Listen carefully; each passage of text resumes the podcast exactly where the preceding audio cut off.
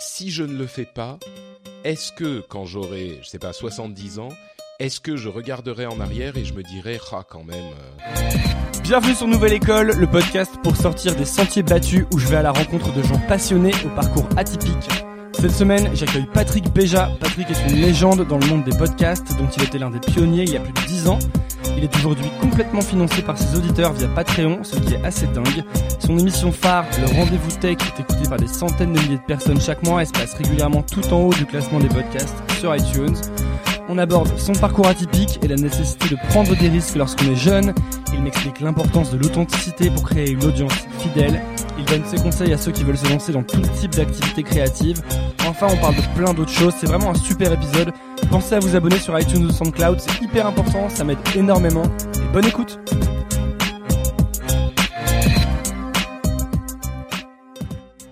Super. Bon bah bonjour à tous ceux qui écoutent. Je suis avec Patrick Béja. Salut Patrick. Salut. Euh, Patrick, tu animes et tu produis des podcasts depuis 2006. Donc il y a des shows assez connus, hein, le Rendez-vous Tech, le Rendez-vous Jeu. Tu as, des shows en différentes langues, donc en anglais et en français, euh, qui vont sur des thèmes plutôt centrés autour de la tech et des jeux vidéo, même si tu as le Phileas Club qui est centré plutôt géopolitique, qui est en anglais celui-là. C'est ça. Euh, tu as une histoire hyper intéressante, tu as un parcours très atypique, notamment euh, tu as vécu dans plein plein plein de pays et actuellement tu travailles, je crois, de Finlande, d'un pays scandinave. Ouais, ouais. alors, je, je, partage mon temps en fait entre la Finlande et la France.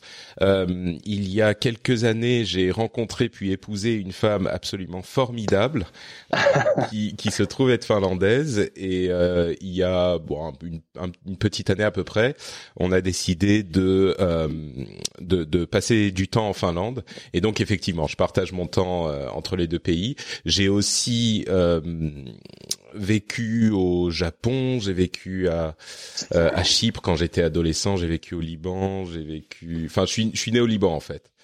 Donc, ouais, euh... t'es né au Liban et t'as, mais t'as fait des allers-retours Liban, France, Liban, France, Chypre, Liban. Ouais. Euh, t'es revenu en France quand t'avais.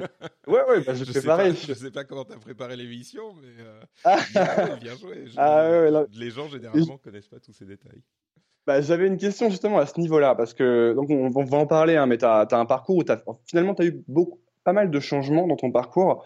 Euh, et des grosses décisions aussi, notamment celles que tu as prises quand tu as décidé d'arrêter ton travail chez Blizzard pour, euh, pour faire que du podcast.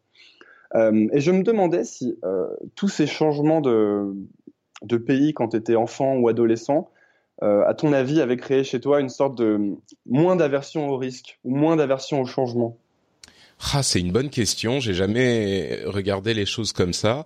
Euh, ce qui est certain, c'est que j'ai une, euh, j'ai effectivement, je pense, moins de crainte par rapport à, à, ce type de risque que les autres. Ce, que, ce à quoi je pense souvent, c'est que tous ces déménagements, euh, maintenant depuis quelques années, j'ai un petit peu plus de stabilité, mais on va dire que dans les 30 premières années de ma vie, j'ai dû déménager 25-30 fois, tu vois.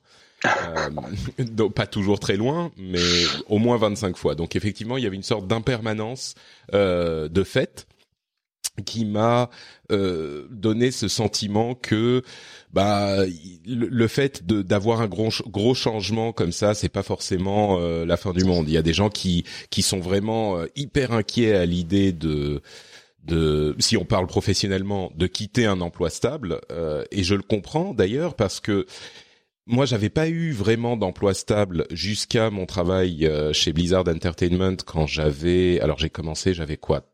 30. Attends, c'était en 2009.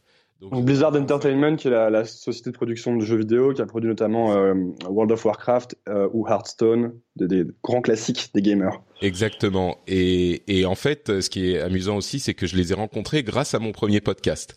Donc euh, il y a vraiment eu une influence des initiatives que j'ai pris qui pourraient, qui auraient pu n'aller nulle part, euh, qui finalement se sont retrouvées être des, des opportunités. Mais mais ça c'était, euh, on va peut-être y revenir, mais donc c'était en 2009, c'était mon premier entre guillemets vrai travail. Avant ça, j'ai fait plein de choses différentes. J'étais intermittent, j'étais prof de français au Japon, j'ai fait, enfin j'ai fait plein de trucs, mais euh, mais c'était des des, des c'était pas travailler dans une grande entreprise avec un CDI stable, tu vois. Et je me suis rendu compte que euh, avant de rentrer chez eux, je me disais bon bah voilà, je trouverai toujours quelque chose, je me démerde, je fais un truc à droite, je fais un truc à gauche. Et quand je suis rentré chez Go, au, bout de, cinq ans de, travail hyper stable, tranquille, avec ma paye qui tombe tous les mois, euh, quand il a pris, il a fallu prendre la décision de partir. Euh, effectivement, j'étais alors pas tétanisé parce que j'avais fait des choix qui m'ont facilité la tâche, mais j'ai quand même beaucoup hésité, tu vois. Alors que quelques années auparavant, avant de connaître cette stabilité, euh, je pense que j'aurais pas autant hésité. Donc c'est une question de confort en fait. C'est quand tu étais euh, peut-être que avant d'avoir eu ton premier job, comme tu n'avais jamais créé ce confort, c'était plus, il y avait, tu ne sortais, enfin, tu n'avais pas l'impression de perdre quelque chose quand tu quand tu commençais quelque chose de nouveau, quoi. C'est euh... ouais, peut-être qu'il y avait euh, une absence de, de, de confort qui fait que bah en fait cette inquiétude, je l'avais tout le temps, donc elle venait pas s'ajouter quand je prenais un choix différent. Euh, mais mm, oui, quand j'ai quitté Blizzard, j'ai clairement beaucoup parlé avec ma communauté de de sortir de sa zone de confort et, et hmm. savoir euh, justement se mettre en danger pour faire des choses nouvelles et intéressantes. Bah, c'est pour ça que c'est peut-être même mieux de le faire. Euh, je je t'interromps, mais c'est pour ça que c'est peut-être mieux de le, de le faire euh, quand tu es jeune, en fait. Parce que je pensais à.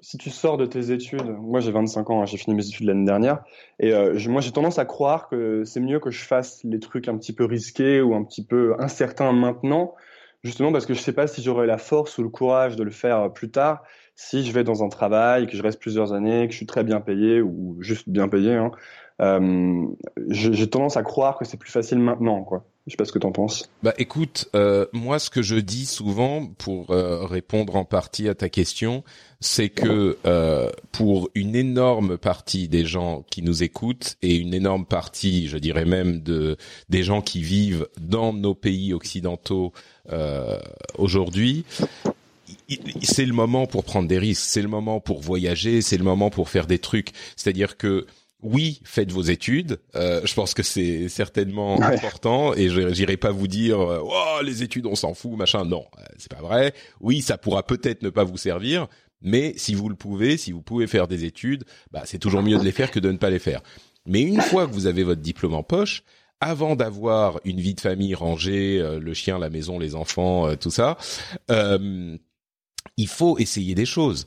Je veux dire, on a la chance d'être dans des pays où clairement le pire du pire qu'on risque.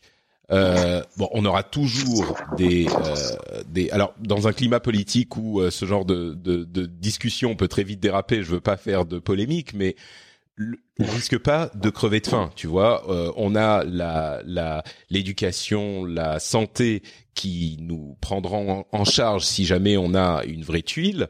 Euh, et, et, si on veut aller voyager, si on veut essayer quelque chose, on pourra certainement plus facilement le tenter aujourd'hui que, enfin aujourd'hui, je veux dire, quand on est jeune, quand on a 22, 23, 25 ans, euh, que quand on sera justement euh, un petit peu plus âgé, à 35, 40, et qu'on aura cette mm. stabilité, peut-être des dépenses et des besoins plus importants que euh, quand on est quand on sort de l'école.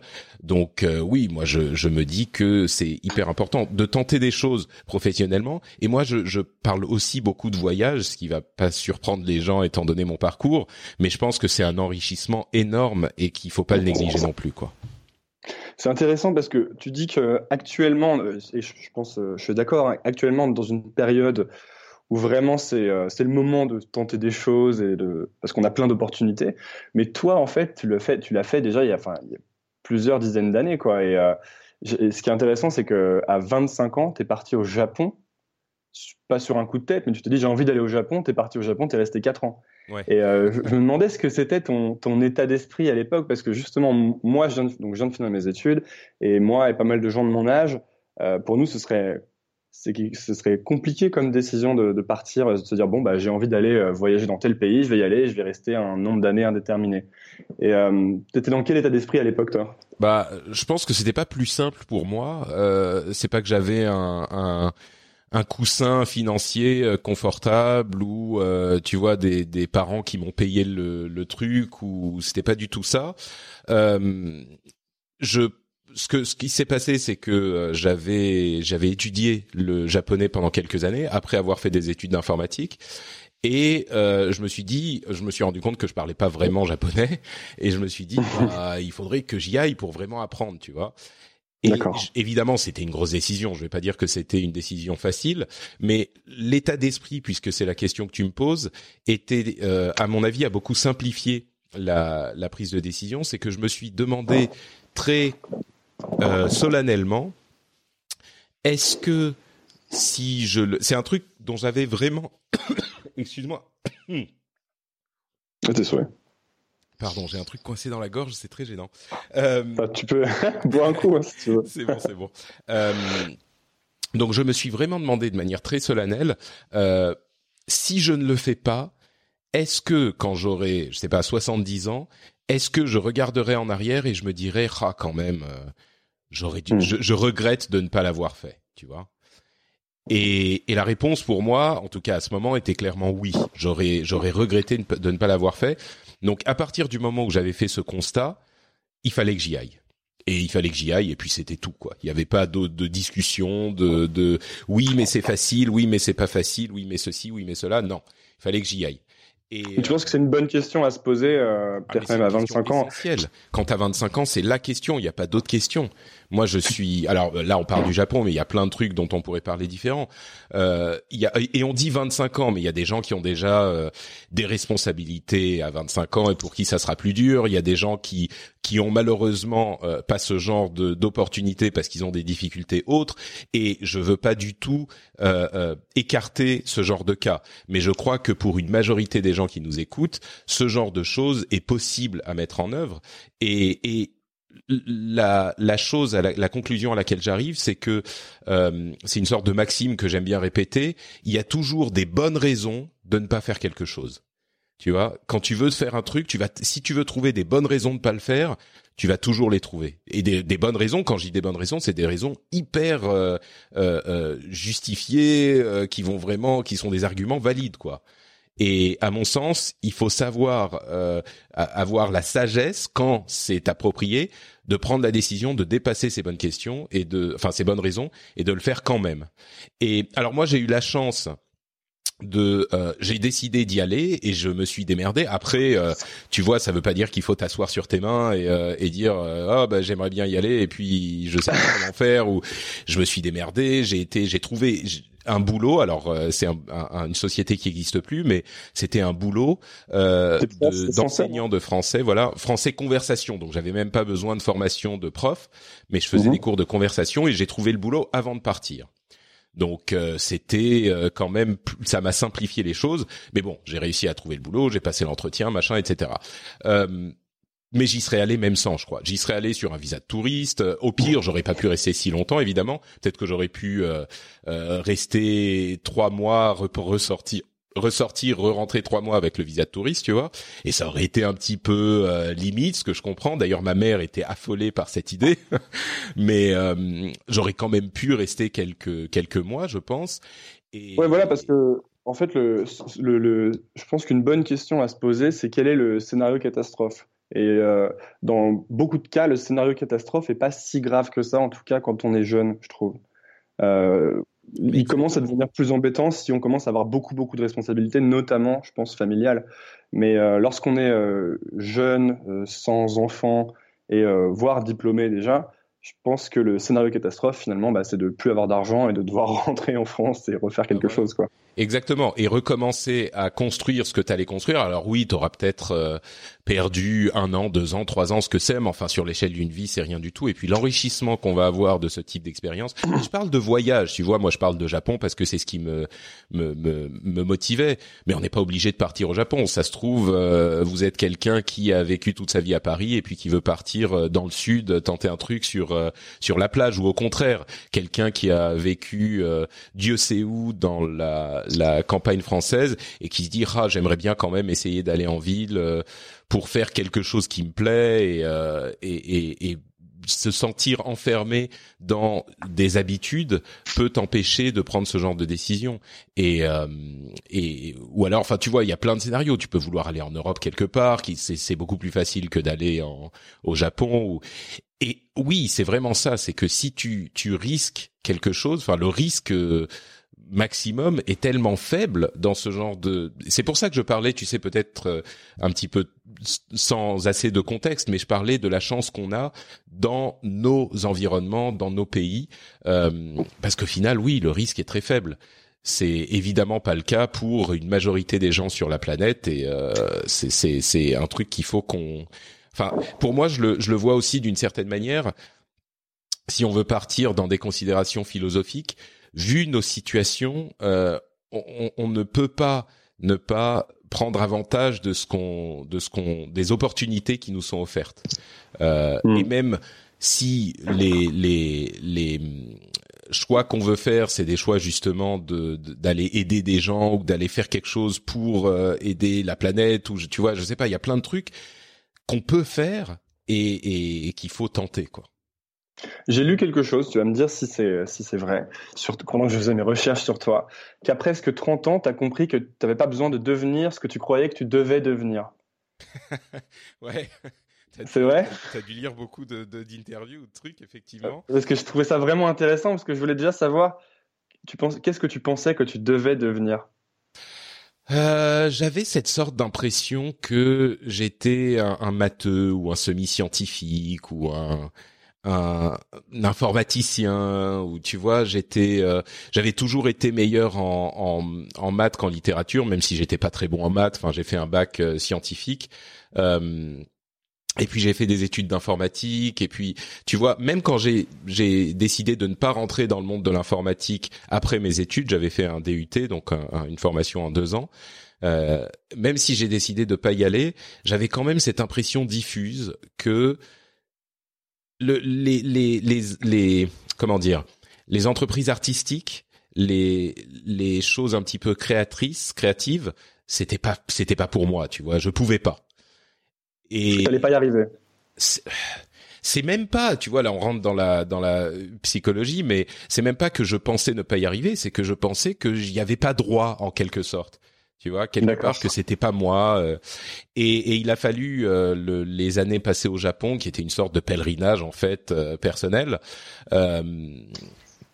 quand je dis pèlerinage personnel, ça veut dire que ça m'a permis de réfléchir sur moi, ce que j'étais confronté à cette différence et à ce choc, et, euh, et je me suis rendu compte que si je voulais faire euh, un truc différent de ce, cette voie qui m'avait été tracée, bah personne ne pouvait me dire que j'y avais pas droit, tu vois, que je pouvais pas. Ou... Et, et c'est pas que quelqu'un me disait que j'y avais pas droit, c'était vraiment une sorte de d'enfer. croyances, créé moi-même, quoi, psychologiquement. Ouais, même de la même manière que lorsqu'on est. Euh, je, je, me suis dit en fait, bah merde, je veux faire du cinéma, tu vois, après le Japon. Alors quand tu parles de euh, de risques et de et de trucs euh, un petit peu étranges et de changements de domaine, euh, après le Japon, je me suis dit, je me suis rendu compte que j'adorais le, le, le, cinéma et, et cet univers. Je me suis dit, bah je veux faire du cinéma. Je suis revenu en France et je me suis mis à faire du cinéma. Et là encore, on va se dire, mais comment, de quoi, où Bah il s'est trouvé que encore une fois, après avoir pris la décision, j'ai fait mes recherches et j'avais un cousin un petit peu éloigné euh, qui était réalisateur, qui avait fait un ou deux films euh, il y a longtemps. Et puis j'ai commencé, je, lui, je l'ai contacté, j'ai commencé à travailler un petit peu avec lui. Et puis j'ai eu la chance euh, que six mois ou un an plus tard, il se relance sur un film. Et donc j'ai, j'ai travaillé en tant que stagiaire sur ce film-là. Et c'est comme ça que j'ai commencé les trucs. Et puis bon, bref. Mais tu vois, je me suis lancé dans le truc au départ de nulle part, quoi. Et c'est un peu plus tard que tu as créé ton premier podcast. Tu sais que ton premier podcast, c'était, je crois que c'était Azeroth sur World of Warcraft. C'était Azeroth.fr sur World of Warcraft et euh, et ça c'est venu euh, bah simplement, donc j'étais, je suis devenu intermittent du spectacle avec euh, toutes les, les, joies et les incertitudes que ça implique. Euh, et puis j'avais des moments euh, où j'avais pas beaucoup de boulot et pour m'occuper parce que je restais pas euh, les, les, bras croisés et à me tourner les pouces, j'ai comme lancé donc cette émission. J'écoutais des podcasts depuis qu'on m'avait que je m'étais acheté un iPod, un petit iPod mini à l'époque en 2006 et, et j'avais cherché, je jouais beaucoup à ce jeu World of Warcraft et j'avais cherché un podcast en français sur le jeu et il y en avait pas. Et j'avais vraiment envie d'une émission sur le sujet en français parce qu'il y en avait en anglais. Et, euh, et du coup, je me suis dit bon bah je vais le faire moi-même alors. Et donc euh, j'ai fait mes recherches, j'ai acheté du matériel, j'ai cherché comment parce que j'avais vraiment aucune idée de comment ça marchait quoi. Alors c'est c'est très compliqué, mais euh, voilà j'ai fait mes trucs et puis j'ai demandé à tous mes amis s'il y en avait un qui voulait faire euh, ce type de, de, choses avec moi et puis il y en a un qui a dit oui ok banco donc donc on s'est lancé et c'est une aventure qui a complètement changé ma vie quoi. Ouais, parce que ça a duré, euh, bah, ça, dure, euh, ça a duré une dizaine d'années. Je sais pas si tu le fais encore. Alors l'émission, non, cette émission. Vous avez fait un anniversaire il y a pas longtemps. Oui, oui. Alors on a fait des réunions à tel moment et puis anniversaire à tel moment, effectivement. Euh, mais ça a duré vraiment trois ans l'émission et puis, euh, moi, j'ai dû arrêter parce que je suis rentré dans la société qui euh, édite le jeu, donc euh, Blizzard Entertainment, le jeu dont je parlais. Donc, c'était le scénario de rêve un peu pour toi. Tu as commencé à parler d'un truc que t'aimais et ça. Est-ce que c'est pas souvent comme ça d'ailleurs? Tu commences à cultiver un intérêt que tu as, mais de manière presque désintéressée, j'ai envie de dire, vraiment juste pour le côté hobby. Et c'est ce qui va créer beaucoup d'opportunités du fait de la passion que tu mets dedans, je pense, justement. Bah écoute, pour moi, en tout cas, oui, c'est un petit peu comme ça que ça que ça a fonctionné euh, à différentes étapes de ma vie.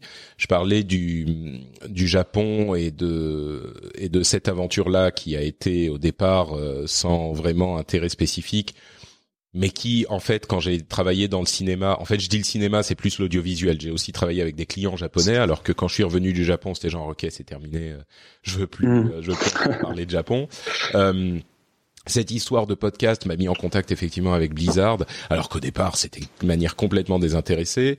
Euh, oui, il y a eu plein de trucs comme ça où j'ai, euh, je me suis lancé dans des trucs. Euh, j'ai pas envie de dire, euh, c'était des, des attitudes euh, irresponsables presque. Et puis finalement, ça a porté ses fruits de manière inattendue. C'est un petit peu comme ce que disait Steve Jobs. Il disait, on peut jamais connecter les points euh, pour tracer notre parcours en regardant en avant. C'est, tu t'en rends compte qu'en regardant en arrière. Et c'est vrai que en regardant en arrière, moi je me rends compte que toutes les différents, tous les différents trucs que j'ai faits qui a priori n'avaient aucun rapport, euh, en fait se connectent pour arriver à euh, ce parcours qui m'a mené là où je suis et qui, qui aujourd'hui semble relativement cohérent. au départ, ça partait dans tous les sens sans aucun, sans aucun rapport. Oui, d'ailleurs, c'est ce qu'on a tous tendance à se dire. Euh, euh, c'est vachement, c'est très difficile d'avoir l'impression d'une cohérence quand tu avances. Mais même moi, je crois que je commence déjà à voir euh, des points qui se connectent quand je regarde vers l'arrière, alors que c'était quelque chose qui, j'avais l'impression de vraiment faire n'importe quoi avant. Et c'est intéressant parce qu'en en fait, on faisait la même chose en 2006 quand tu as fait ton podcast et que tu es parti ensuite bosser chez Blizzard. moi, j'avais trouvé mon premier stage de troisième et euh, comme je voulais déjà pas trop travailler à l'époque, je crois, j'avais trouvé dans un, dans un magasin de jeux vidéo. Et alors, il m'avait dit, euh, écoute, euh, faut qu'on, tu vas jouer à World of Warcraft. Et j'avais joué à World of Warcraft pendant une semaine. Et j'avais testé les nouveaux jeux. Donc, à l'époque, je me disais que c'était le job de rêve et que j'allais faire ça toute ma vie. Mais euh, que le magasin avait fermé ensuite. Et euh, pour revenir à pour revenir à ton à ton boulot chez Blizzard, donc tu étais en étais en relation en relation publique et tu travaillais principalement sur Hearthstone et World of Warcraft.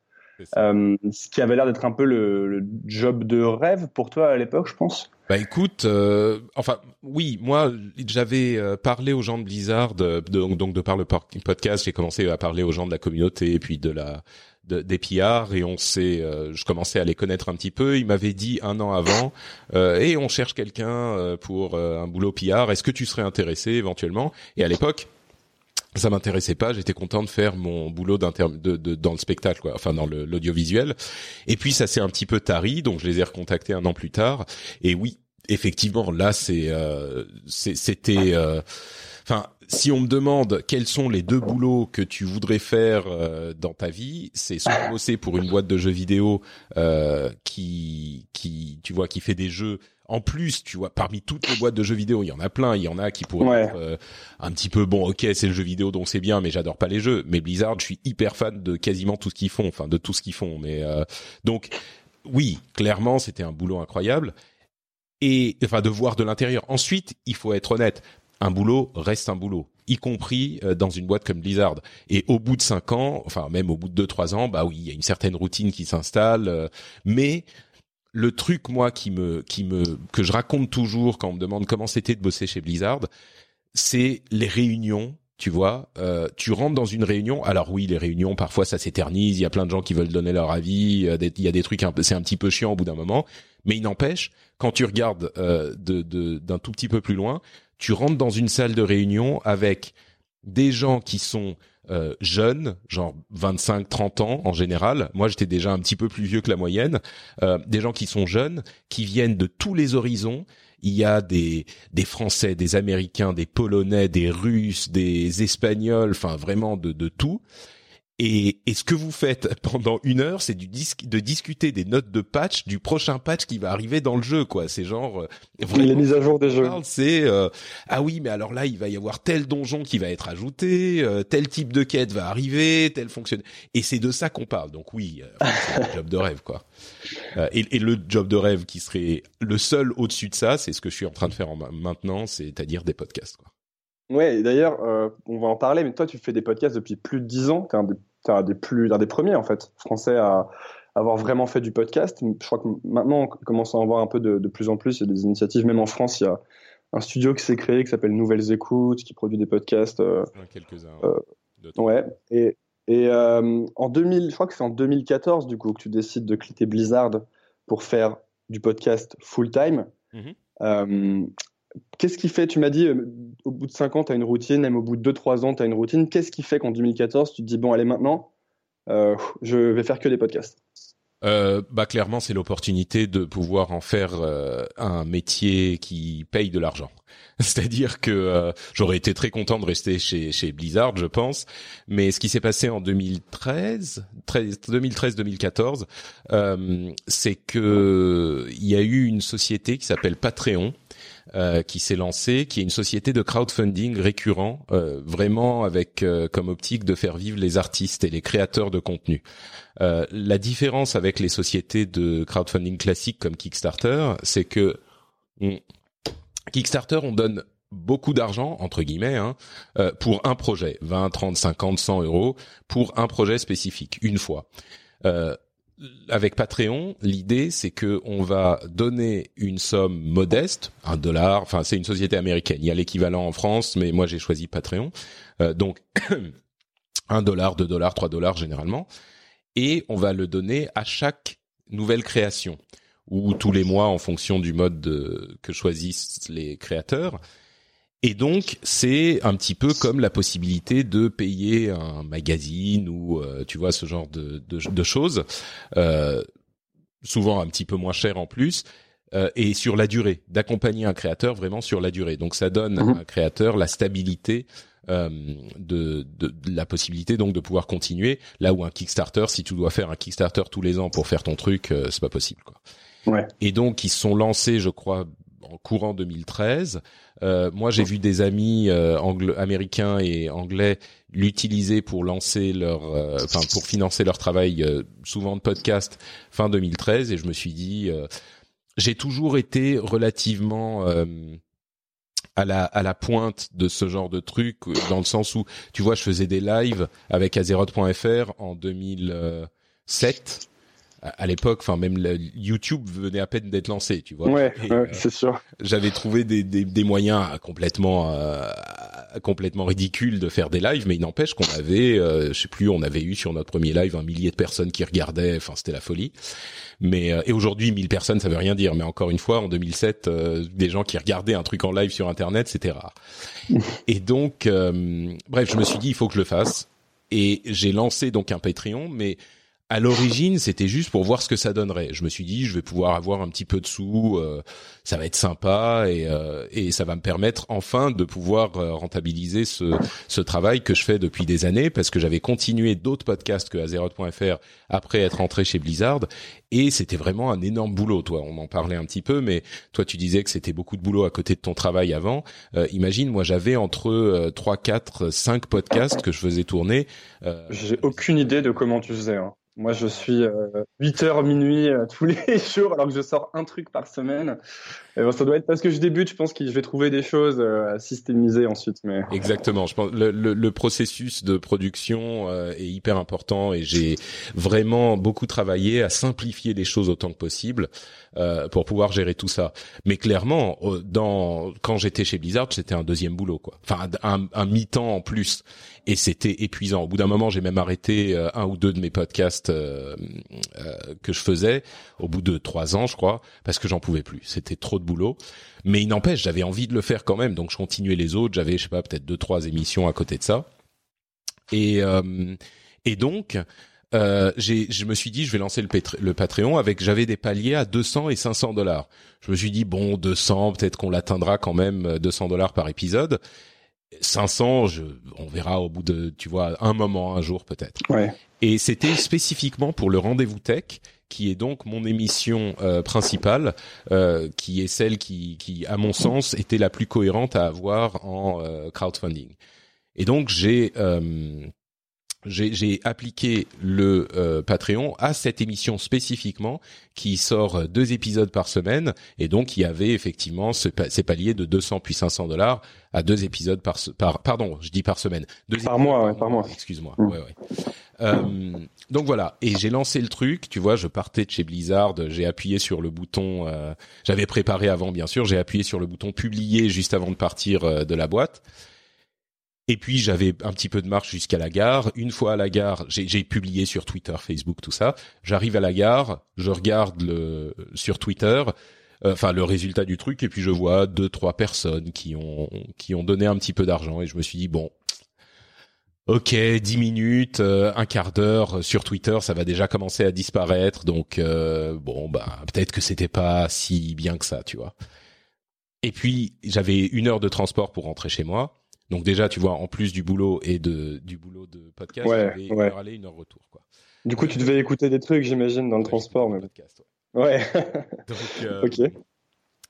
Donc et puis j'arrive chez moi et ça commence à déjà j'arrive chez moi il devait y avoir je sais plus 10 15 mails de euh, vous avez un nouveau un nouvel abonné un nouveau patron enfin on dit patron ça veut dire euh, mécène en, en anglais ouais. vous avez un nouveau mhm. mécène voilà 10 mails et puis au cours de la de la soirée j'avais l'émission le soir même au cours de la soirée, ça a été incroyable, quoi. C'était à chaque fois que je le raconte souvent, mais à chaque fois que je recevais un mail, bah bien sûr mon téléphone faisait un petit euh, un petit bip, un petit message, et c'était l'arbre de Noël, quoi. Ça sonnait tout le temps, euh, c'était fou.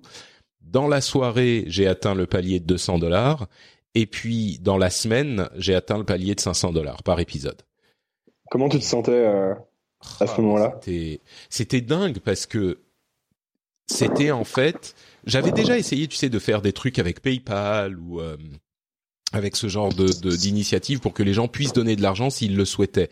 Euh, rappelons que Patreon, en tout cas dans mon cas, enfin généralement c'est le cas, c'est toujours volontaire, c'est-à-dire que l'émission est disponible quoi qu'il arrive, et si les gens le souhaitent, ils peuvent donner de l'argent pour soutenir euh, la, le travail.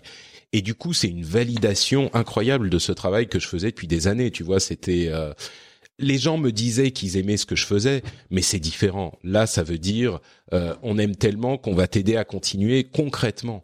Et, c'était un bonheur, pas juste parce que c'est de l'argent et je, tu vois, je suis pas du genre à cracher sur l'argent du tout, mais c'était surtout un bonheur parce que les gens me disaient euh, on aime ce que tu fais, on t'aime toi et on veut que tu continues. Et du coup, c'était hyper émouvant, quoi. Euh, au-delà de l'aspect financier, c'était hyper émouvant. Moi, j'étais très touché. Toi, j'ai vu que tu, euh, parce que on va, on va parler un peu de comment faire si on a envie justement de se lancer dans la création et euh, voire de faire un peu comme toi tu fais, d'essayer de se faire, de trouver des moyens de te financer. J'ai vu que tu disais qu'il fallait surtout pas commencer avec un Patreon si on se lançait dans le podcast. Moi, je crois que c'est une connerie. Moi, je crois que effectivement, il faut d'abord construire sa communauté. Alors, je pars en, en, regardant mon parcours, hein, bien sûr, mais il faut d'abord construire sa communauté et, et après, une fois qu'ils sont euh, fidèles, qu'ils apprécient le travail, qu'ils euh, qu'ils ont une relation qui s'est tissée avec euh, avec toi, à ce moment, tu peux commencer à leur euh, demander de contribuer. Alors moi, ça, ça, a pris dix ans parce que ce type de moyen n'existait pas à l'époque, hein, donc c'était même pas une question qu'on pouvait se poser. Mais, mais par exemple, si on prenait mon, prenons, j'aime bien faire ça, hein, c'est du, du consulting et gratuit. Ouais, ouais. si on prend mon exemple, euh, mettons, euh, à quel moment est-ce que je, je, peux me dire, ok, là c'est le moment de lancer un Patreon et d'essayer de me faire financer par mes auditeurs? Écoute, moi je, je, je vais te dire un chiffre qui va être très parlant. Euh, il y a environ, allez, 1-2% peut-être, peut-être un petit peu plus de la communauté qui me qui me qui, qui donne de l'argent. D'accord. Et je fais euh, six émissions différentes parce qu'il y en a il y en a aussi qui écoutent les émissions en anglais. Il y en a quatre en français, deux en anglais. Euh, en plus des émissions que je co-anime. Donc et, et, je suis là depuis dix ans. Et il y a 2%, on va dire en moyenne, des gens qui donnent de l'argent. Donc compte sur en France on donne très très peu en fait contrairement aux États-Unis il y a des des émissions qui reçoivent genre 20% à 50% de leurs auditeurs qui donnent des des sous chez nous on n'a pas cette culture de la participation financière euh, aux États-Unis beaucoup plus possiblement parce que nous en fait de fait on participe déjà euh, par les impôts plus que Ouais. par le don tu vois, aux États-Unis, il y a cette culture de euh, bah, un petit peu tout le monde, selon ses moyens, donne à des œuvres caritatives, à des, de- du, du service public, tu vois, PBS, ce genre de truc. Bref, chez nous, on est à un pourcentage, euh, une activation de, de l'audience qui est beaucoup plus faible. Donc, essaye de voir les chiffres de, de téléchargement, les auditeurs, et c'est très difficile à déterminer, ça aussi. Mais compte sur une moyenne de 2 à 3 dollars par personne qui voudrait te soutenir, et puis vois euh, 1-2% de personnes qui te donnent en fonction de tes audiences. Est-ce que ça peut te permettre de, de est-ce que ça te fait une différence dans ton quotidien financièrement? D'accord. Si la réponse est oui, je dirais bah écoute vas-y euh, parce que t'es pas obligé de faire 2000 dollars par épisode pour que ça te fasse une différence. Hein. Euh, Ça Mhm. peut tout à fait fonctionner si tu reçois quelques centaines de, de dollars ou d'euros, ça peut euh, changer ton quotidien. Donc si si c'est un truc qui peut jouer, peut-être que ça vaut le coup. Si c'est juste pour avoir un Patreon qui dort un peu avec euh, quelques dizaines de dollars et que ça te change pas la vie, bon, je dirais c'est pas forcément la peine. Ok. Si je suis euh, un auditeur et que j'ai, je sais pas, entre 30 et 40 ans et que je suis dans un boulot euh, qui me plaît ou pas, mais que j'ai envie de me lancer euh, dans la création, en tout cas podcast ou média, qu'est-ce que je fais en fait? Quelles sont les, les premières étapes? Bah faut le faire. Voilà, il y a pas d'autre étape, faut le faire. Tu Parce commences. qu'on a souvent l'impression qu'il faut des choses avant qu'on puisse le faire, c'est-à-dire il faut que qu'on ait le, le bon matériel ou, ou le bon moment. C'est c'est entièrement entièrement le truc qui va arrêter les gens. Le bon matériel, ça n'a euh, aucun sens. Tu prends un micro et ton ordinateur, tu peux faire un podcast. Euh, et quand je dis un micro, ça peut être ton micro d'iPhone d'ailleurs, enfin ou d'a- ou d'Android ou n'importe Que j'utilise actuellement d'ailleurs. d'en utiliser un, exactement. Euh, c'est alors oui, après il faut connaître un, tout petit peu le montage, il faut connaître un tout petit peu le la publication. Il y a un peu de connaissances techniques derrière, oui, bien sûr. Mais quand je dis il faut le faire, c'est-à-dire qu'il faut aller rechercher un petit peu le truc. Euh, franchement, tu fais une journée de recherche ou deux journées de recherche, euh, tu investis 50 euros de matériel, voire de de, de logiciel ou d'hébergement si vraiment tu veux faire les trucs tout seul et puis c'est bon, et puis c'est terminé, tu peux le faire. Alors, est-ce que ça va être le meilleur podcast du monde? Non. Est-ce que Non. tu vas être super à l'aise tout de suite? Non. Est-ce que techniquement euh, tu vas avoir le son qu'il faut tout de suite? Non. Mais euh, c'est en forgeant qu'on devient forgeron. Moi, au début, la moitié de, de, de mon émission, ça consistait de euh, Patrick ou Danny, puis mon ami qui travaille avec moi, qui disent euh, euh, euh, tu vois, c'était de l'épisode, quoi. Euh, alors j'allais, j'éditais le truc, je les enlevais, mais j'en enlevais euh, une demi-heure. Il en restait encore une demi-heure sur une émission d'une heure, tu vois. Donc euh, évidemment, au début, tu vas pas être bon. Au début, tu- les gens vont te, vont peut-être te dire, euh, ouais, enfin ça c'est pas génial ce que tu fais, comme ci comme ça. Peu importe. Si, Ah, c'est déjà une bonne chose si les gens te disent, euh, quelque- ça veut dire qu'ils écoutent. ouais, c'est sûr, c'est clair. Et puis Là, je crois que. Ouais, vas-y. Non, non, vas-y, vas-y.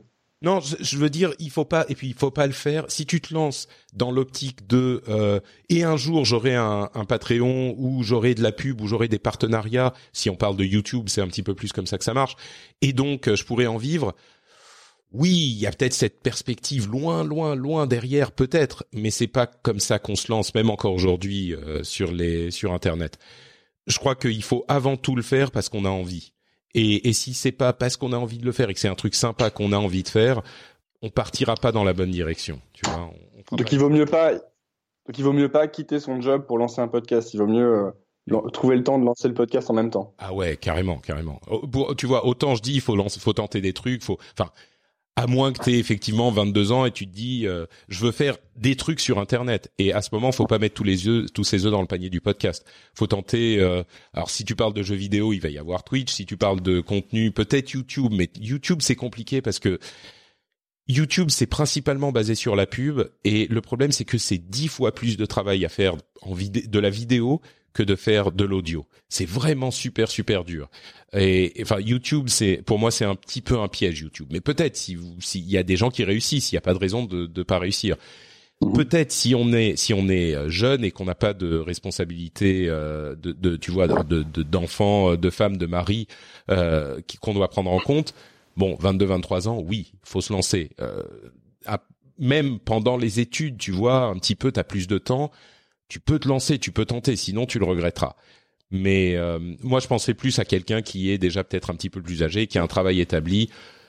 Là, je dirais, euh, faut trouver le temps de le faire euh, ouais. en, en, parallèle du travail, déjà pour voir si ça nous plaît, même pas pour voir si ça marche. Mais le podcast, par exemple, c'est comme tu le disais, c'est beaucoup plus de travail qu'on ne pense à l'origine.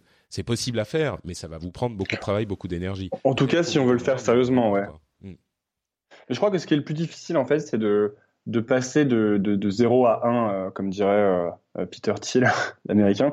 Euh, c'est euh, de passer de zéro épisode au premier épisode ou de zéro article de blog au premier article de blog parce qu'on a toujours, en tout cas moi, hein, j'avais très très peur de, euh, de, de m'exposer, de ce que les gens allaient penser de, soit de mes articles, soit de mes épisodes. Et quelque chose qui est assez libérateur, je trouve, c'est quand tu les sors, tu te rends compte qu'en fait, tes premiers trucs, tout le monde s'en fout. Quoi. Personne ne les voit passer, personne ne va lire ton article. Alors, moi, je me souviens, j'avais un WordPress et j'avais écrit euh, un premier article et j'avais passé une semaine dessus à me dire, oh là là, j'espère que, que les gens vont pas se foutre de ma gueule. Et je l'avais publié et je pense qu'il y avait eu quoi, 50 vues? 50 vues. Tu sais, c'est marrant parce que oui, 50 vues, c'est pas beaucoup. Je suis d'accord. Mais 50 vues, c'est déjà 50 personnes qui ont pris le temps de, euh, au lieu de traîner sur Facebook ou Twitter, au lieu d'aller euh, regarder un truc sur YouTube, au lieu de regarder la télé, au lieu d'aller jouer à un jeu vidéo, eh ben ils ont pris le temps de lire ton truc. Et peut-être que 50 ont ouvert la page et qu'il y en a que 20 qui ont effectivement lu l'article. Bah ça fait 20 personnes qui ont lu ce que tu avais à dire, tu vois. C'est c'est c'est jamais insignifiant. Et tous ceux qui ont aujourd'hui des centaines, des milliers, des millions de d'auditeurs et de, de, de spectateurs, euh, de public, eh ben ils ont commencé, ils, personne ne les regardait et personne et, et, ils étaient mauvais. Ils étaient hyper mauvais, oh, clairement. C'est vrai que quand tu vois les vidéos, les premières vidéos de la plupart des youtubeurs ou euh, mais même comme pour les premières chansons des groupes de musique en fait, c'est tu y a une énorme, énorme progression. Euh, ben justement, on parle, pour parler du, de la production et, et, du sérieux, toi, ça fait quand même de nombreuses années que tu produis des podcasts avec une régularité euh, assez incroyable. Euh, comment t'es organisé en fait? Comment c'est comment t'organises ta vie pour pouvoir produire tous ces trucs au, au bon moment et euh... Bah maintenant c'est maintenant c'est mon boulot donc euh, j'y passe euh, effectivement toutes mes journées. Juste tiens pour pour conclure sur le départ de Blizzard parce que j'avais pas vraiment répondu ouais. à la question que tu m'avais posée. Après avoir vu, on, sent que tu fais des podcasts parce que euh, tu, tu, reviens au truc, t'as pas oublié, tu vois. euh, après avoir avoir euh, fini le, enfin après avoir lancé le Patreon et avoir vu que ça marchait, il y avait un petit potentiel.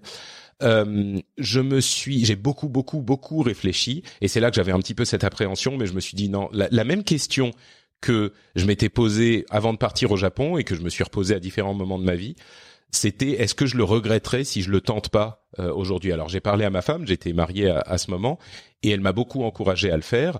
Et donc je me suis dit, tu vois, il y a un truc à faire. Là, je suis à 500 dollars par épisode, ça me fait 1000 dollars par mois de rentrée.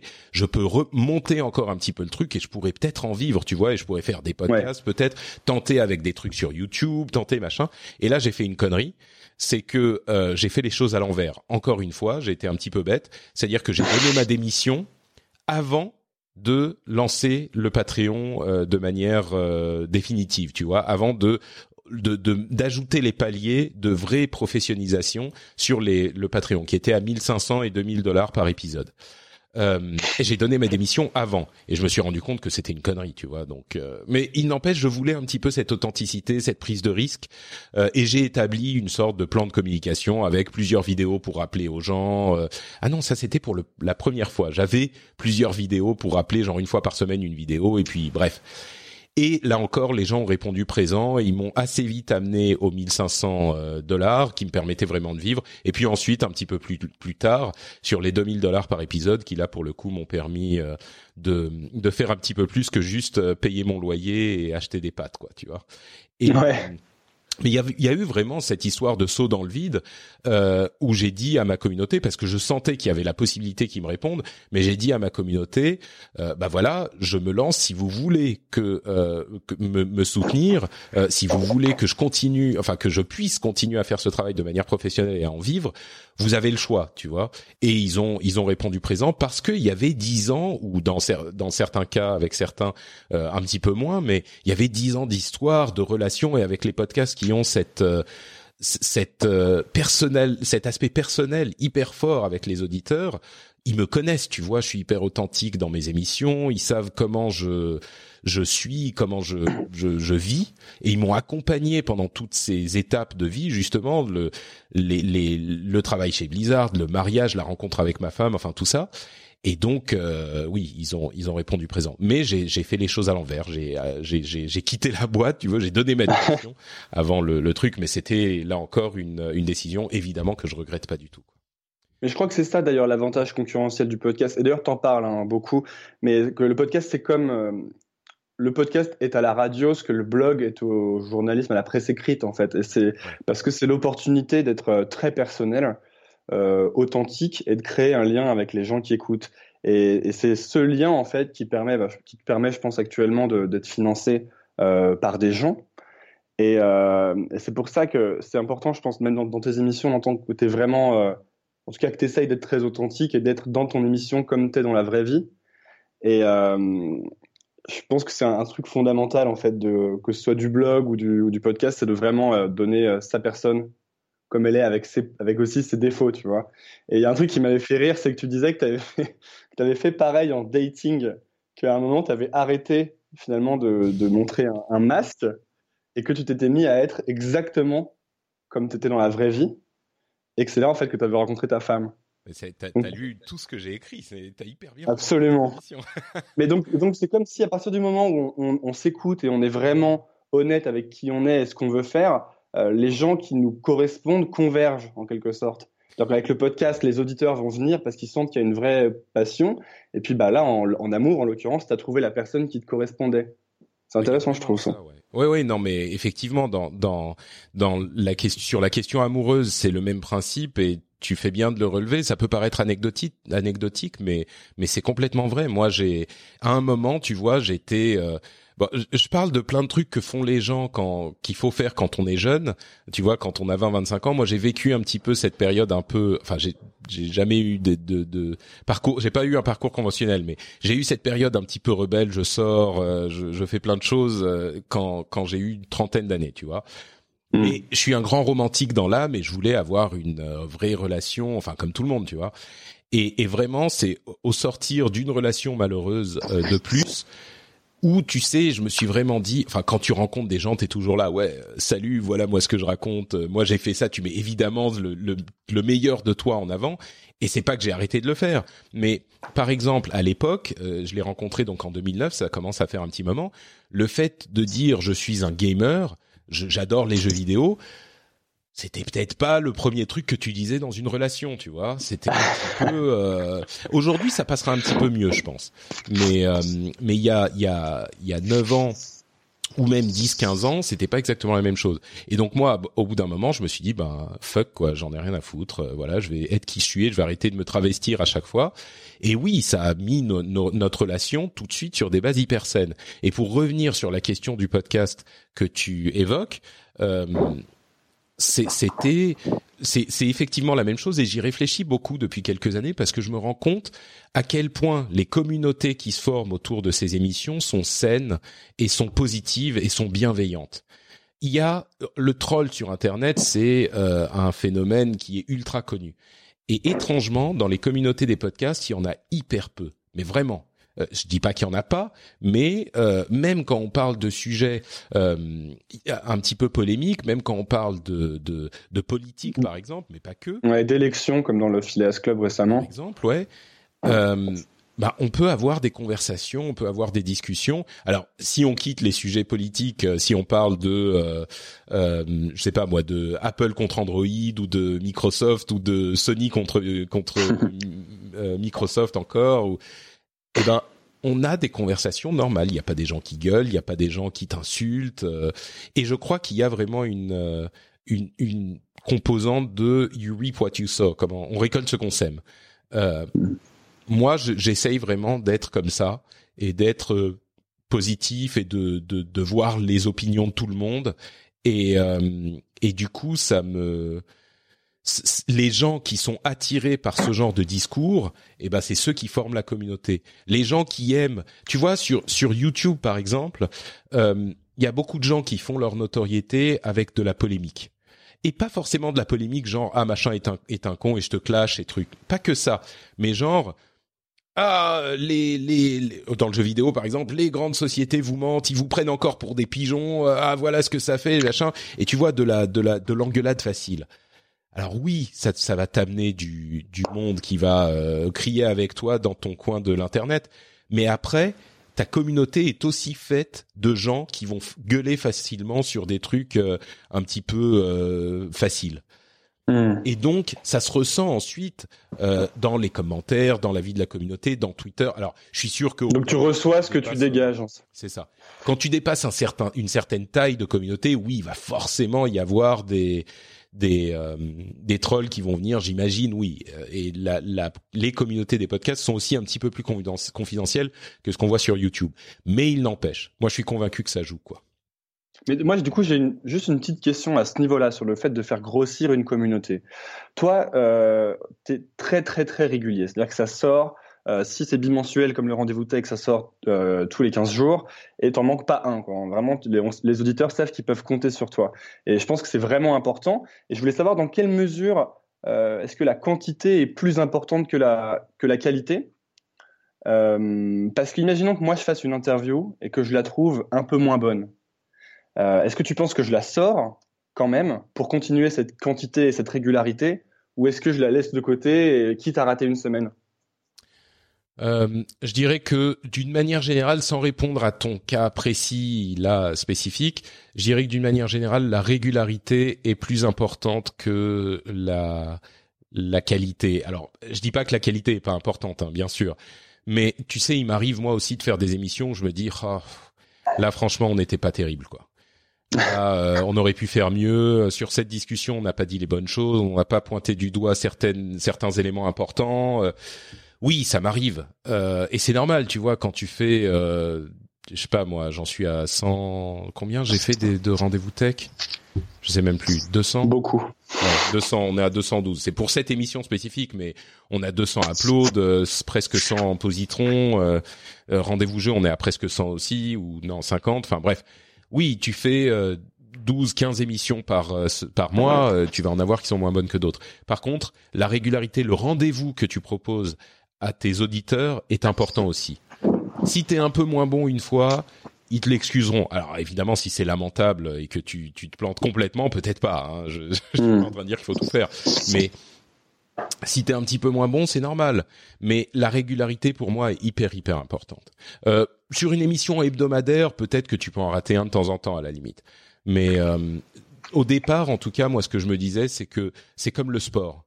Si t'en rates un, alors le, cas que tu, que tu, dont tu parles est spécifique parce que tu dis si j'ai fait l'interview et qu'elle est moins bonne. Moi, je crois qu'il y a beaucoup de gens qui, qui ont la flemme et du coup qui font pas une émission. Euh, hmm. Ça, c'est encore un autre problème parce que si tu le rates une fois, tu vas, tu risques de, de le rater. Mais ça, c'est comme le sport, quoi. Si tu vas pas à la salle une fois, tu vas plus. C'est ça. Euh, donc oui, bref, je vais arrêter les atermoiements. Je dirais que, en gros, sans que ça soit un principe absolu, la régularité est plus importante que la qualité, même si la qualité, oui, clairement, c'est important aussi.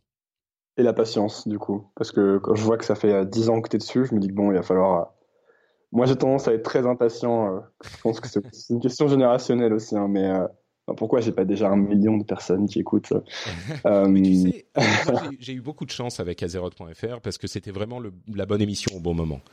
Euh, ouais. On est tout de suite monté à des chiffres d'audience qui étaient quand même très corrects pour une émission à ce moment, et parce que c'était le sujet qui a plu quoi. Et on était, on a été relayé dans une communauté hyper active. Voilà, mais au-delà de ça, donc ça a duré que trois ans. Hein. J'ai continué ensuite avec d'autres sujets. Euh, et il y a plein de gens aujourd'hui qui écoutent, qui ne connaissaient pas Azeroth.fr à l'époque, même si les anciens, euh, tu vois, je me tape sur le cœur euh, avec le le signe de gangster euh, quand je fais ça, parce que quand j'y pense, parce que c'est c'est les vrais, tu vois. Les mais euh, mais non, le truc qu'il faut comprendre, c'est que j'ai fait ça pendant quoi, huit ou neuf ans sans euh, compensation financière. C'était parce que je voulais le faire. Et je, je c'était vraiment parce que ça me m'intéressait, ça me plaisait. J'en parle là encore de temps en temps, mais je dis le, le podcast, c'est euh, mon moyen d'expression. C'est, il y a des gens qui dessinent, il y a des gens qui chantent, il y a des gens qui écrivent. C'est con, hein, mais moi je parle. Et c'est mon moyen de proposer au monde ce que je suis. Tu vois, c'est vraiment mon si le podcast n'existait pas, je serais éternellement frustré parce que mon instrument, c'est la discussion. Je, j'arrive pas à l'expliquer, tu vois, autrement que comme ça. Euh, mon moyen de de de, de création, euh, de contribution à notre société, c'est la discussion. C'est le fait de parler de choses. Alors de parler de jeux vidéo, de euh, tech, de ça. C'est pas forcément des sujets sérieux, même si on parle de sujets très sérieux dans dans le Phileas Club. Mais euh, et donc si, la raison pour laquelle je te dis ça, c'est que je l'ai jamais fait pour l'argent. Alors encore une fois, je crache pas sur l'argent et je le prends. Et si vous voulez m'en donner plus, vous inquiétez pas, je trouverai de, de, quoi. On mettra le lien du Patreon. mais euh, mais si demain le, le Patreon s'arrêtait complètement, je continuerai à faire des podcasts d'une manière ou d'une autre. Peut-être moins, peut-être moins hmm. régulièrement, mais je peux pas arrêter quoi. Il y a une question que je trouve, euh, quelque chose que je trouvais intéressant. C'est un blogueur américain qui s'appelle Mark Manson, qui est un auteur aussi maintenant, et qui disait que la question c'est pas qu'est-ce que tu veux dans la vie, mais qu'est-ce que tu es prêt à sacrifier. Tu vois? Euh, Et toi, qu'est-ce que tu toi, qu'est-ce que tu es prêt à sacrifier à ton avis? Tout sauf ma femme. euh, tant que tant qu'on est tant que je suis avec ma femme, euh, rien d'autre n'a d'importance, tu vois. Tant que je suis avec avec ma femme, que j'ai une euh, une connexion internet et de quoi dire aux gens euh, ce que je pense. euh, voilà, le reste. Euh... Mais vraiment, je veux dire. Euh, ah ouais, mais je te crois. Physiquement, euh, je veux dire matériellement, il y a il y a rien qui. Alors et je le répète souvent, mais je suis très très content d'avoir les moyens de faire les choses que je veux, hein, tu vois. Mais mais oui, si on va au fond des choses, si on se pose vraiment vraiment la question. Euh, je crois que je crois que la réponse est, est celle-là, ouais. Si tu pouvais, euh, on arrive sur les questions de la fin un peu. Hein. Si tu pouvais revenir dans le temps et, et changer une chose dans ton parcours, est-ce que tu changerais quelque chose? Et si oui, qu'est-ce que tu changerais? Rien. Rien du tout. Euh, si, si on pouvait manipuler la réalité, peut-être rencontrer ma femme un petit peu plus tôt.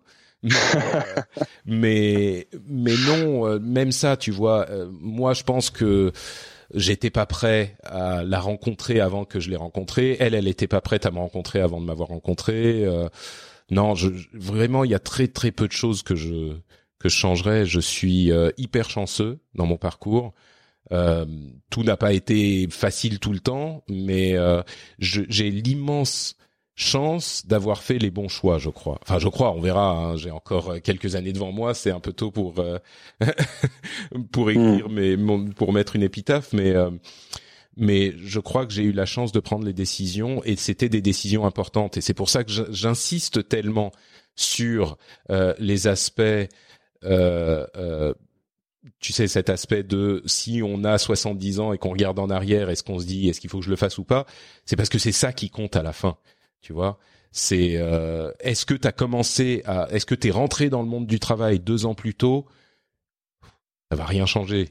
Ça, ça, oh, quand tu auras 70 ou 70 ans euh, et que tu regarderas le parcours de ta vie est-ce que vraiment ça aurait changé quelque chose si tu étais parti pendant euh, pendant deux ans euh, dans sur les plages de Goa euh, faire le con euh, tu vois avant de lancer de te lancer dans le dans le, le monde du travail? Moi, je crois pas. Donc, euh, donc oui, ça c'est le, le... ouais, c'est des questions intéressantes que tu poses. Je crois que je regrette, euh, je regrette pas grand chose, non. Et eh bah du coup une question qui est un peu liée. Qu'est-ce que, quel est un conseil que tu passes ta vie à répéter aux gens? Bah, celui Ou une chose le, faites des choses. Euh, N'ayez pas peur. Encore une fois, surtout si vous êtes jeune, de tenter des choses parce que ça vous enrichira, euh, ça vous enrichira forcément. Euh, je crois qu'il y a, c'est encore, j'ai rien contre les gens qui travaillent dans des entreprises. Hein, c'est des, c'est des trucs, euh, qui, enfin c'est, c'est un parcours qui est parfaitement euh, louable euh, et, et je veux pas qu'on qu'on pense que j'estime que c'est moins bien qu'autre chose. Pas du tout, mais vraiment. Mais par contre, ce que je dis, c'est que commencer à travailler à 25 ou 28 ou même 30 ans, ou, ou, même plus tard, tu vois, les gens qui ont une, un truc qu'ils voudraient faire. Moi, ce qui me tue le plus dans la vie, c'est euh, quand il y a des gens qui, qui me disent, tu sais, j'ai vécu au Japon quelque temps, et euh, il y a des gens qui me disent, ah, moi j'aimerais bien aller au Japon, ça fait des, des ça fait dix ans que je voudrais aller au Japon. Ça me, c'est un poignard dans mon cœur à chaque fois, tu vois. C'est, alors le Japon ou autre chose, hein, mais pourquoi vous l'avez pas fait quoi? Alors peut-être que c'est une expression, c'est un truc qu'ils disent oh j'aimerais bien aller au Japon. En fait ils s'en foutent. Mais il y a des gens qui veulent faire un truc depuis dix ans et qui le font pas. Alors je dis pas qu'il faut tout jeter et qu'il faut, comme pour refaire référence à ce que je disais au début, abandonner euh, le, la femme, le mari, les enfants et le chien. Non, bien sûr que non. Mais il faut trouver un truc qui euh, nous fait plaisir. Si votre truc, je sais pas, vous avez toujours rêvé de euh, vous mettre au piano euh, ou de, de, de, faire du ballet, bah prenez-vous une heure par jour, par semaine ou deux heures par semaine et allez faire du ballet quoi. C'est et vous aurez toujours votre quotidien, votre votre. Enfin, l'exemple est peut-être malhabile, mais ces grandes euh, euh, décisions qui ne sont pas prises, c'est ce qui me ce qui me m'attriste le plus dans la vie et c'est ce que je me tue à répéter aux gens. Il faut faire les choses et il y a toujours de bonnes raisons de ne pas faire quelque chose. Dernière question, celle-là c'est une question euh, Facebook que j'aime bien, entretien Facebook. Euh, on va inverser un peu du coup la situation. Qu'est-ce que toi tu ferais si tu n'avais pas peur? Euh, Moi, si j'avais pas peur? Ouais. Bah, j'ai pas l'impression d'avoir très peur.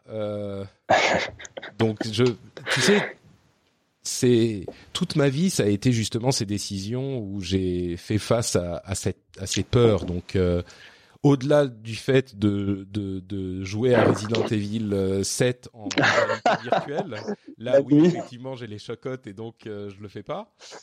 Euh, attends, c'est non mais c'est une question intéressante donc je vais prendre le temps d'y réfléchir un petit peu plus.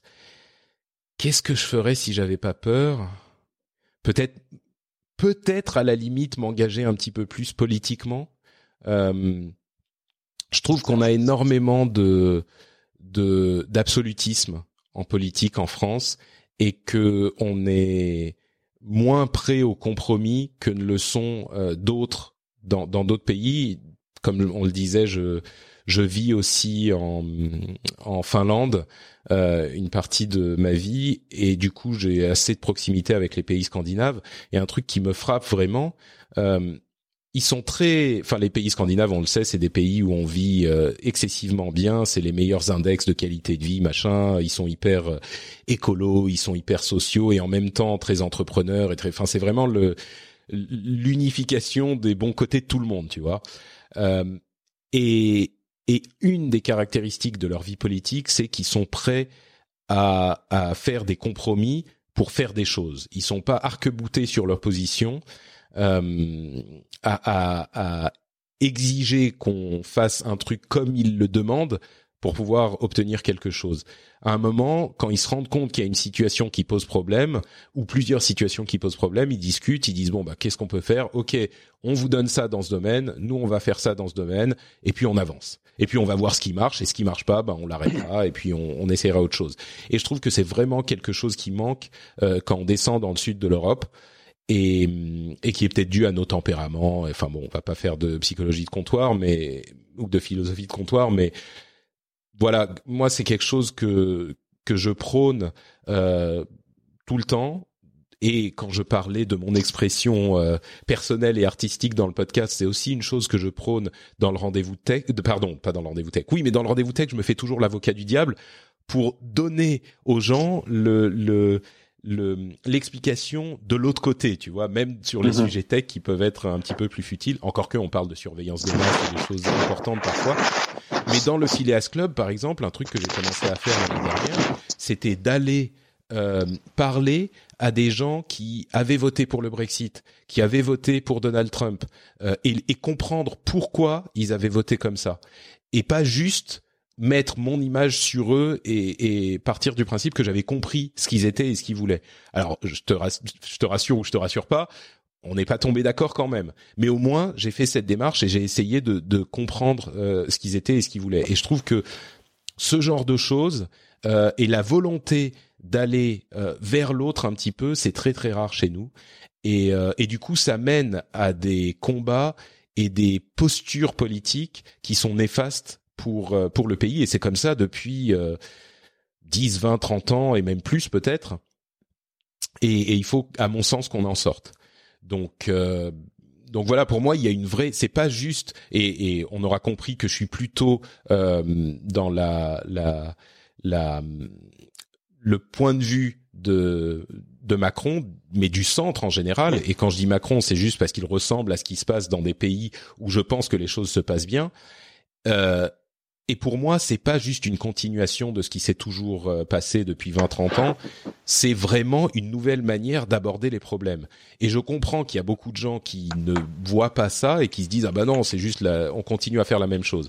Moi, je pense pas. Hmm. Moi, je pense que le fait de se dire on s'en fout si c'est droite ou gauche ou le label, rien à foutre, on va regarder les idées et se demander si ça marche, regarder ailleurs si ça marche, et peut-être si ça marche, bah, que ce soit d'un côté ou de l'autre, essayer de d'appliquer le truc c'est une manière complètement différente de de penser l'action politique et c'est une manière qui moi dans le compromis et dans la compréhension me conviennent et donc peut-être que si j'avais c'est même pas c'est même pas si j'avais moins peur, mais si j'étais moins occupé à faire d'autres choses, c'est peut-être dans ce sens-là que je serais allé. Mais je sais même hmm. pas si on peut parler de peur dans ce domaine, parce que finalement, je m'engage un petit peu de par les podcasts et de par mes discussions très agitées sur euh, Twitter et par cette volonté de toujours discuter, même avec des gens qui avec qui on n'est pas du tout d'accord. Euh, je pense que petit à petit, brique par, brique, on, influence un petit peu le monde autour de soi. Et pour moi, ce que j'essaye d'amener, c'est cette compréhension, cette volonté de dialogue qui permet d'avancer. Et du coup, euh, on revient à ce dont on discutait tout à l'heure la, la, la, manière dont on forme les communautés autour de soi. Et les gens qui sont euh, des trolls qui vont euh, pas vouloir euh, écouter ou entendre ce que disent les autres, ils vont pas rester. Et les gens qui restent, parfois, ils, ils sont un petit peu plus abrupts au départ, et à force de d'être intégrés, d'être pris dans cette dans cette communauté qui va être plus propice à l'écoute et à la conversation, je pense que eux-mêmes vont euh, commencer à abandonner cette attitude euh, euh, absolutiste qui veut que les choses sont comme ça et pas autrement. Et du coup, ça, c'est quelque part, mine de rien, si on va chercher très très loin, une forme d'action politique, je crois, ou d'action sociale. donc oui, il y a aussi, à mon sens, même dans des trucs comme le rendez-vous tech, et excuse-moi parce que je parle je, je ne m'arrête pas, mais bon. Je... Oh, c'est pas grave, c'est intéressant. Euh, et d'ailleurs, on n'a pas parlé des méthodes. Tu m'avais posé la question sur les méthodes de, de production et on n'en a pas parlé. Si tu veux, on pourra, on pourra le faire. Mais ouais. euh, sur même avec le rendez-vous tech, c'est des, des, un sujet aussi bête que la l'actu technologique.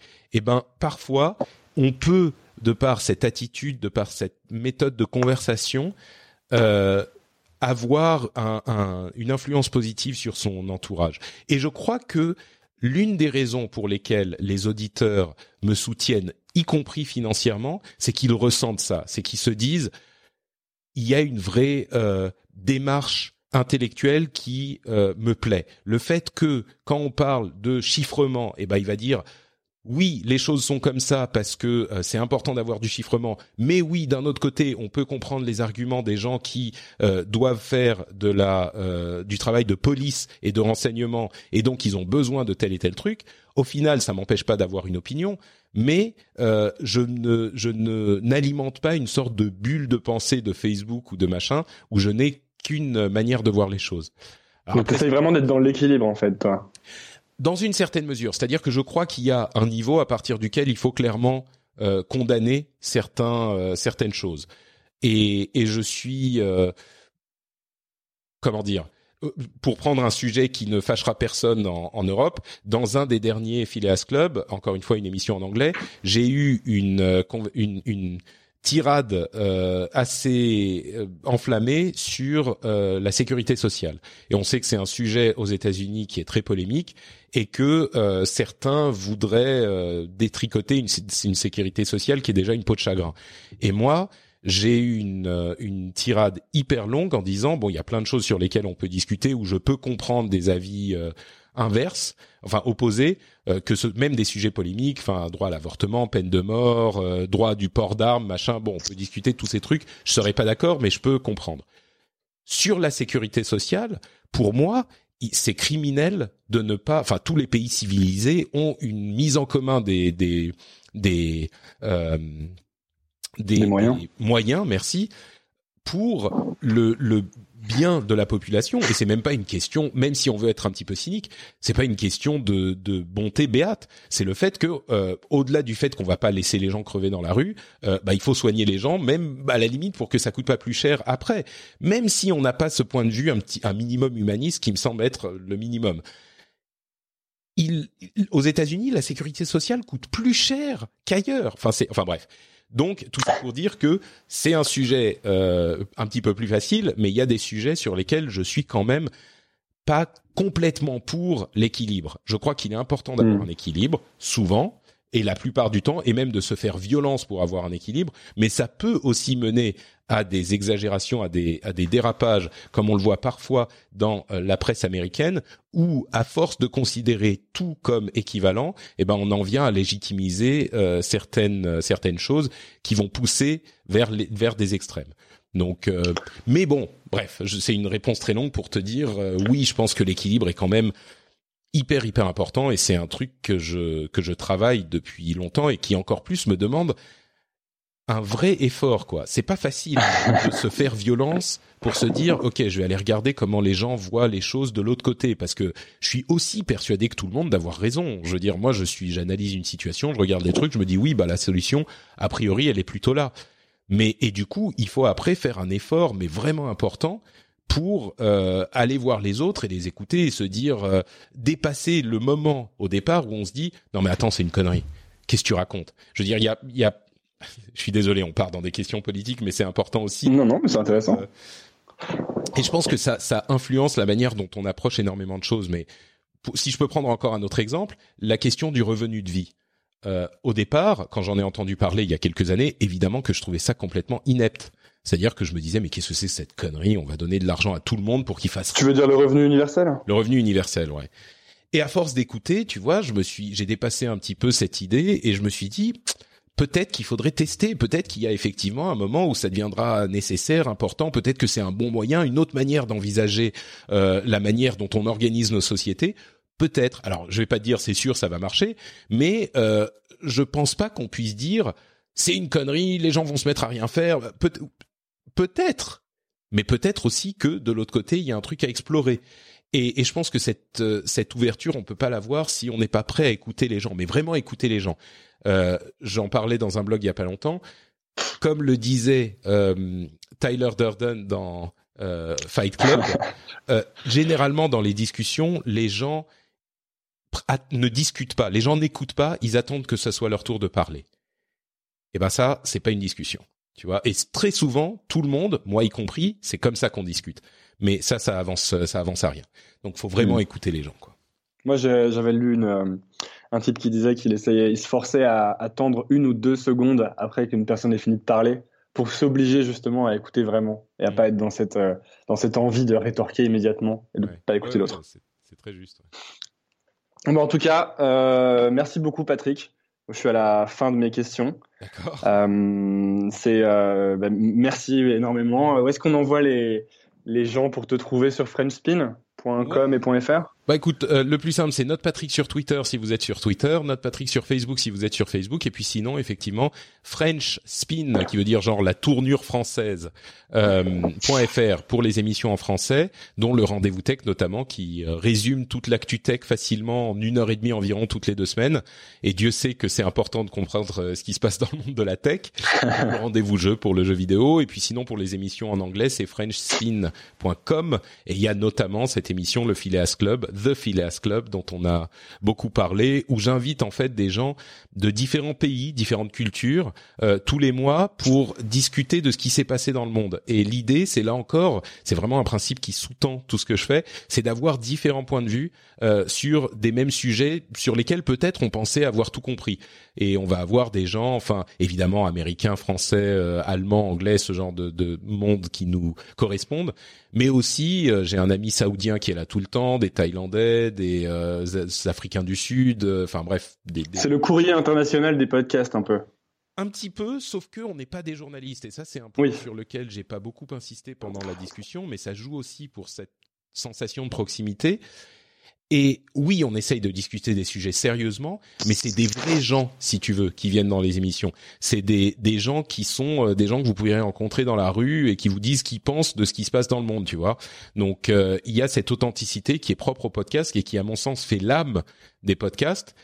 Et c'est peut-être un petit peu pour ça aussi que certains euh, certaines initiatives de podcasts qu'on voit fleurir aujourd'hui, pour moi, euh, me paraissent très différentes des podcasts indépendants et c'est pour ça que je fais la différence entre podcasts indépendants et, et les podcasts en général. Chez les indépendants, il y a une sorte d'artisanat tu vois, on est, on a l'amour de de l'ouvrage podcast et on le fait d'une manière qui est un peu différente. Beaucoup de podcasts aujourd'hui autres le font comme ils feraient de la radio et c'est très bien parce que ça fait plus de podcasts et moi ça me convient très bien. Mais c'est pas tout à fait la même chose. Donc oui, dans le Phileas Club, mm. c'est c'est pas tout à fait courrier international quoi. Ok, et eh ben on envoie les gens là-bas. Euh, merci beaucoup Patrick. Merci à toi. Euh, c'était très sympa, bon moment. Ouais, bah super. Merci d'avoir écouté. Si vous êtes encore là, c'est peut-être que l'épisode vous a plu. Si c'est le cas, rendez-vous sur nouvelleécole.org pour accéder à toutes les notes et références liées à cet épisode. N'hésitez pas à laisser votre avis dans les commentaires ou toute remarque qui pourrait m'aider à améliorer Nouvelle École. Vous êtes de plus en plus nombreux à écouter et ça, ça fait plaisir. Nouvelle École revient la semaine prochaine. À lundi!